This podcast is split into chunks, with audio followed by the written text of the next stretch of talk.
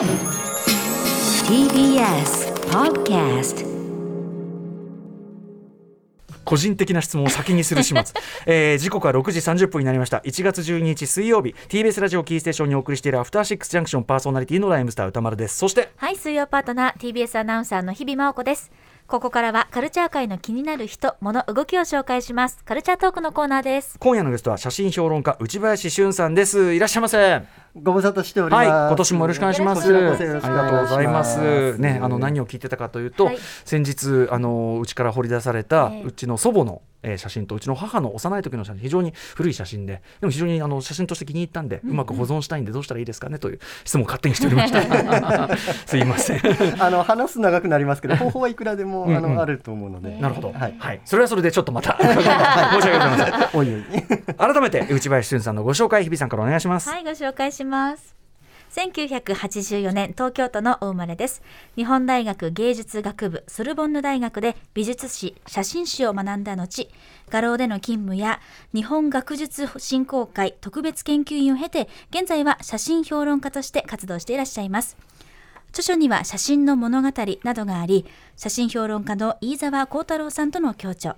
写真集の本明治から2000年代までの日本の写真集662の後書きではうっかりアトロクのことを記してしまうほどごひいきリスナーでもいらっしゃいます。ありがとうございます。そして後ほど詳しくお話を伺いますが今月創刊される雑誌写真のエディトリアルディレクターも務めていらっしゃいます。すごいですね。ズバリ写真ってね。まんまですね。すごい。この堂々たる、ちょっとこれは後ほどお話を伺いますが、はい。前回ご出演9月20日、結構ね、でも意外と時間経ってますね、これねそうでし。たね。はい、えー日本の写真集はすごいな特集で、あのーまあ、欧米に比べて日本ではやっぱり写真集そのものがある種この展示媒体というかな、発表媒体として非常にこう独自進化を遂げてきたというねお話を伺いました、はい。そしてそれにまさにマップとしての写真集の本。こちらもね、ねえー我々。これ何度も助けてもらってあ写真集の本でこれたどこだっけどこだっけとか言って調べながら。我々もね全くマップができてなかった状態なんで、写真集とかね写真展行ってはこれを見てこれを見てあこの時代なんだとかこんな人がいたんだっていうのを参考にさせていただいております。ありがとうございます。はい。えーそんなわけで内林さん今夜はどのようなお話をしてくださるのでしょうか？はい、えー、2022年こそ写真展へ行こう、えー写真展を楽しむポイントと直近の注目写真展紹介します。After Six Junction. ここからはカルチャートークです。今夜のゲストは写真評論家の内林俊さんです。よろしくお願いします。よろしくお願いしおます。願いします。さてさて、えー大変恐縮ですがですね、えーとまあ、美術展に比べると写真展って確かに、うん。美術展はなんかそういうのをまとめてるポータルサイトとかあって、今何やってるかなっていうのが一望できてでなんとかこれ行こうかなとかあったりする。ね。ありますけど写真展って意外と何やってるかを一望できる場所ってない気がするそうなんですよが。ね。あのー美術雑誌とかだと大体年末年始になるとおすすめの2022おすすめの展覧会100とかあったりするんですけど、うん写真展って実はそういうのがなくて、うんまあ、そういうのの中にも入ってなかったほとんど入ってなかったりするんですね。本当はね美術展と一緒に紹介してくれてもよかろうにとは思うけどいや本当によかろうにと思いますね。うんうん、でもなんかそういうところじゃあ意外とちょっとそうか内林さんから見てもそういうところ足りてないと。そうですね、それで、まああのいわゆる写真総合的な写真雑誌、朝日カメラとか日本カメラとか、まあうん去年くらいまであったような雑誌なんかには、割とそういう、まあ、写真展のプレビューというか、紹介が情報としてあったりしたんですけれども、まあ、あの両氏とも休館してしまってですね。うんそれは寂しいですねこの休館というのはそうねなんですね。やっぱりまあ朝日カメラに関してはええ。1世紀近く、日本カメラもまあ70年以上続いていた雑誌なので、うんうん。はい非常に残念ではありますね。なるほど。これね皮肉なもんですね。これだけみんな普通にスマホ持ってこんなにみんな写真撮って保存してる時代ないのにっていう感じがしますよねなんかね。いや本当に残念ですね、これは。むしろ関心はね高まってもおかしくなかろうに、うん。うん、なんかうまくリンクしてない感じもあるのかなまあそうですね、ちょっと、まあいろんな要因もあると思うし、まあ、決定ではやっぱりコロナだったっていうところもあるとは思うんですけれども、そっか。そういう中でご自身もその情報発信としてやられてるわけですよね、そうですね、はい。うん、なんかネット上で。あネット上で、ううんん。うんとそうですね、まああのまあ、ツイッターで書いたりとかもしてますし、あとははい。まあ、あのウェブマガジンなんかで、あのあ後になるんですけど、うんうん。まあ、あの写真展レビューを書いたりとか、うん。まあ、そういうこともあのしたりしてます。はい、ということで、まあ、あのこの番組で、まあ、継続してまたちょっといろいろ内林さんに教えていただきたいなと とんでもないです。感じなんですけども、えーということで今夜はどその中でどんなお話を伺えるんでしょうか？はいえっと、まずまあ直近の展覧会、情報どうやって集めてるのっていうような話もあると思うので、まあ、そういうところからっていうのと、まあ、直近で把握しているもので、あの面白そうなてあの、ご興味持っていただけそうな展覧会ご紹介できたらとい。うふうに思ってまよろしす。おくお願いします。ではちょっといくつかキーワードをね、えー絞っていただいているということでお送りしましょう、2022年から写真展を楽しむためのキーワードお願いします。はい、とりあえず押さえておいて損はないというか得しかないシャビ。シャビ？これすぐ僕こういう五感来るとあのジャシャバランクスっていうねあの ジャマイカのアーティストがシャバってことですね。シャビってこうやっちゃうんですけど、えー、SHABI シャビ。これどういうことでしょうか？えーとまあ、あの東京都写真美術館という美術館が、えーとえ。いやババカっぽすぎる。ーご存知のことと思いますが、はい、あのねガーデンプレイスの横丁というかね端っこの方にありますけど、はい、そうですね。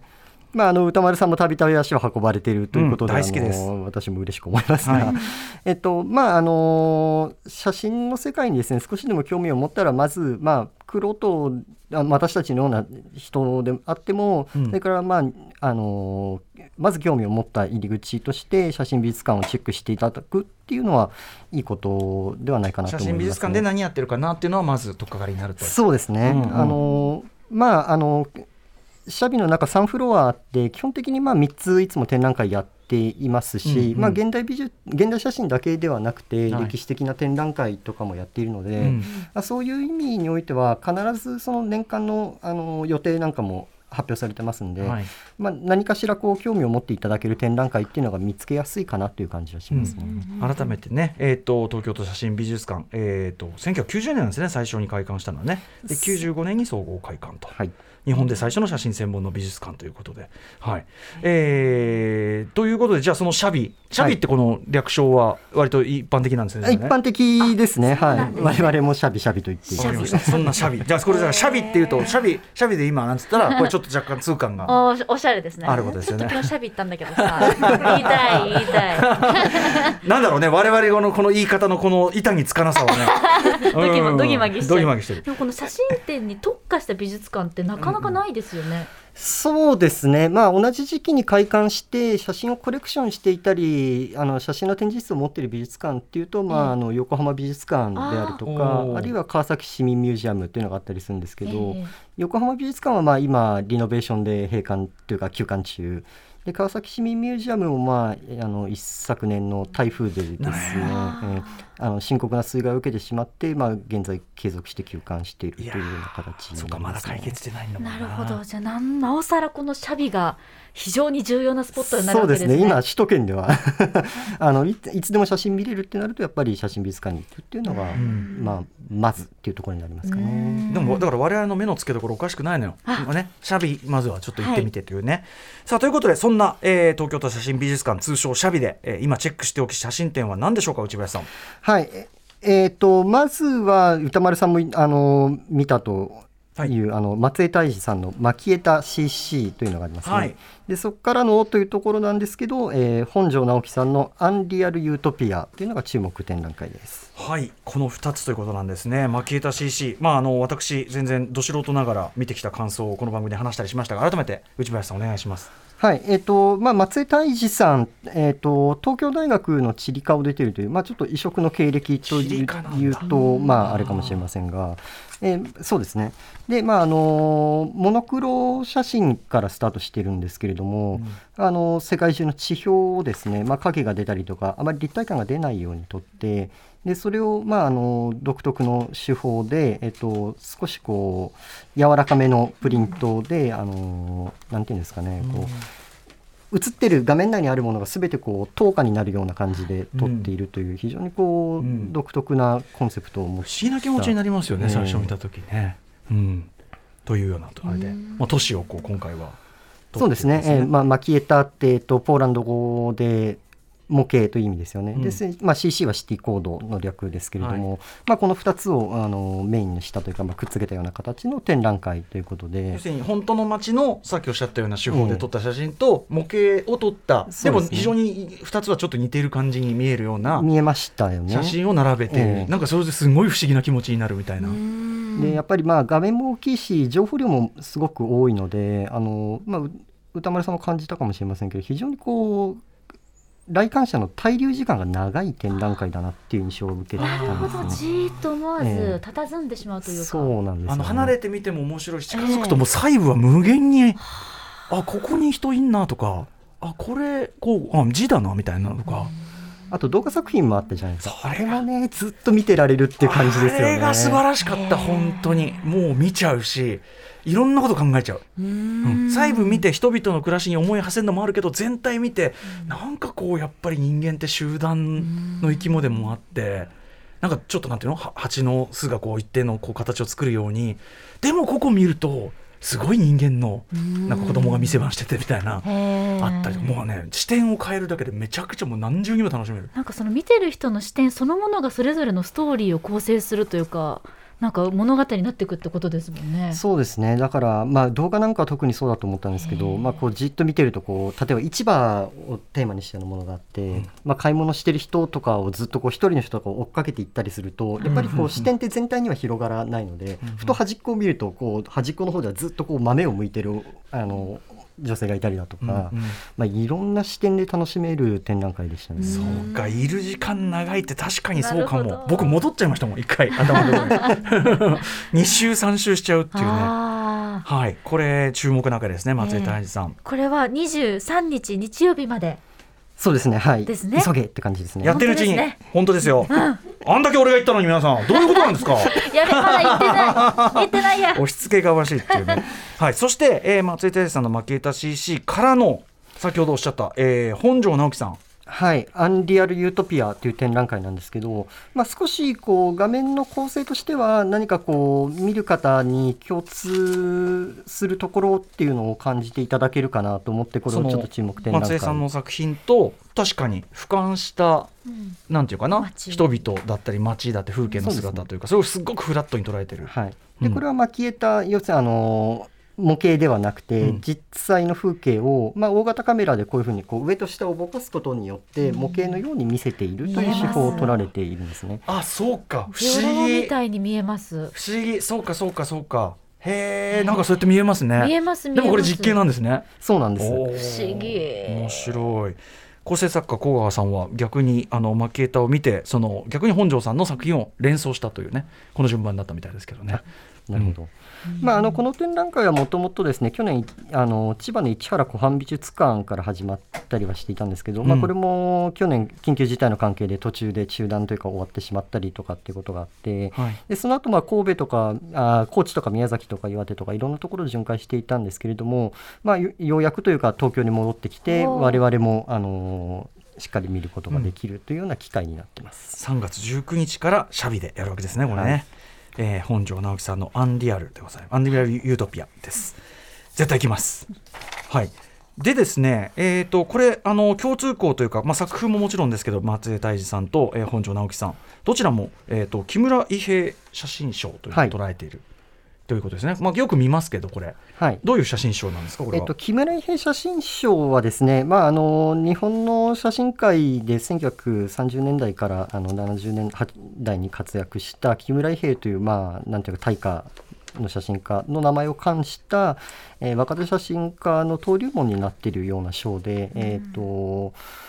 写真界の芥川賞なんていうふうに言われることもあるくらい大きい、うん。あの歴史のある賞ですね。ということはこのね芥川賞とかでも毎年誰が取ったかっていうのを見ていけば新しい才能分かりますけどとか潮流とか、ええ。ある意味ここ注目してると受賞者たちを注目してると最新写真潮流日本に関しては分かるってことでしょうか？まあそうですね、あのまあ、一番あの前年度で写真集の出版であるとか、あるいは展覧会で注目された作家っていうのが選ばれているので、うんうんそういう意味では、まあ、一番あのまず注目すべきポイントっていうふうに言ってもいいかもしれないですね。なるほどなんかこう写真展ってどうしてもこうどこから検索をかけたらいいのかちょっとわからなかったんですけど、じゃあこの賞を獲得されている方の写真展があるとよりガイドにはなりますもんね。そうですね、はい、うんなるほど。一番最新というか直近だとどのあたりの方がどんな感じで受賞されてるんですか、はい、えっと、まあ、あの、去年度はですね、えっと、まあ、コロナの関係で、ちょっと選考が見送りになってしまったんですが、2020年度に受賞されたのが、えー片山真理さんと横田大輔さんという方のお二人が受賞されています。うん。で、まあ、あの、片山真理さんはですね、あの、ベネチア・ビエンナーレのメインプログラムに出品されていたりだとか、まあ、横田大輔さんもオランダで、あの、安心フォトフェアという、あの、展覧会というか、まあ、フェアで、まあ、安心エキシビションファンドという賞を取っていたりと、まあ、お二人ともすでに海外でもかなり注目、評価されている作家ということですね。うん。はい、そしてこれがの先ほどね伺いましたけどその内林さんが出される雑誌ともちょっと関係してというようなことでしょうか？はい、えっ、と、まあ、私がエディトリアルディレクターを務めている、あの、その名も写真という雑誌が20日に創刊になるんですが。おめでとうございます。ありがとうございます。ありがとうございますすごい仕事ですよこれ何に本当ねにさらりと言ってますけども。はいいえいえでここの、えっと、口絵で40ページにわたって紹介されているのが、えっと、横田大輔さんで,、うんで創刊記念展で、えー下目黒の不言者というギャラリーで、えー創刊記念展ルームアンタイトルドという、えー展覧会を開催いたします。これ横田大輔さんの展覧会ですね、は横田さんってどういう作家と言えるんですか？横田さんはですね、あのー割とこう写真ってなんだろうっていうことをきあの疑ってかかって写真っていうものそのものをこう脱構築しようとするようなあの作風を撮ってらっしゃる方で、うんうん。であのまあ、展覧会も見ていただくと分かるんですけれども、雑誌に出ているその作品と展覧会に出品されている作品っていうのが、うん。実は一緒じゃなかったりして。うんうん。へえ。であの横田さんはあの例えば前城大太郎さんとかの小説が好きとかっておっしゃっていて、でまあ、これどういう小説なのかっていうと、まあ、あのいろんなこう作品の中で同じこう登場人物がこうう別の役割とか同じ役割とか、いろんなこう形を変えて出てくる、まあ、そういうようなことを写真でもやりたいっていうようなことをおっしゃっていて。じゃあ写真撮ったまんまというよりは例えばどんどん形メタモルフォーゼしていくというか。そうですねだからあの過去に撮ったイメージだろうなって思えるようなものが別のこう加工を伴って再起してきたりとか、うんうんまあ、そういうことがあのよくやられている作家さんですね。確かに写真ってねこう一瞬のあれをこうガッと切り取ってはいここで完結ってものっていうふうに思っちゃうけど、でもそこには現像だったり今だったらポストプロダクションいろいろやったりとか、まさにポストプロダクションあるいは物理的に何かね、やっちゃうとか実はいろんなもちろん変化の可能性ってあるわけですもんねそれはね。そうですね。で、まあ、あの、そういうことをしていて、まあ、最終的にこう、横田さんがおっしゃるのは、一点一点の写真っていうものがあまりこう、題名とか意味とかを持たずにいろんな形でもってこう再起してあの自分が作った作品の全てをこう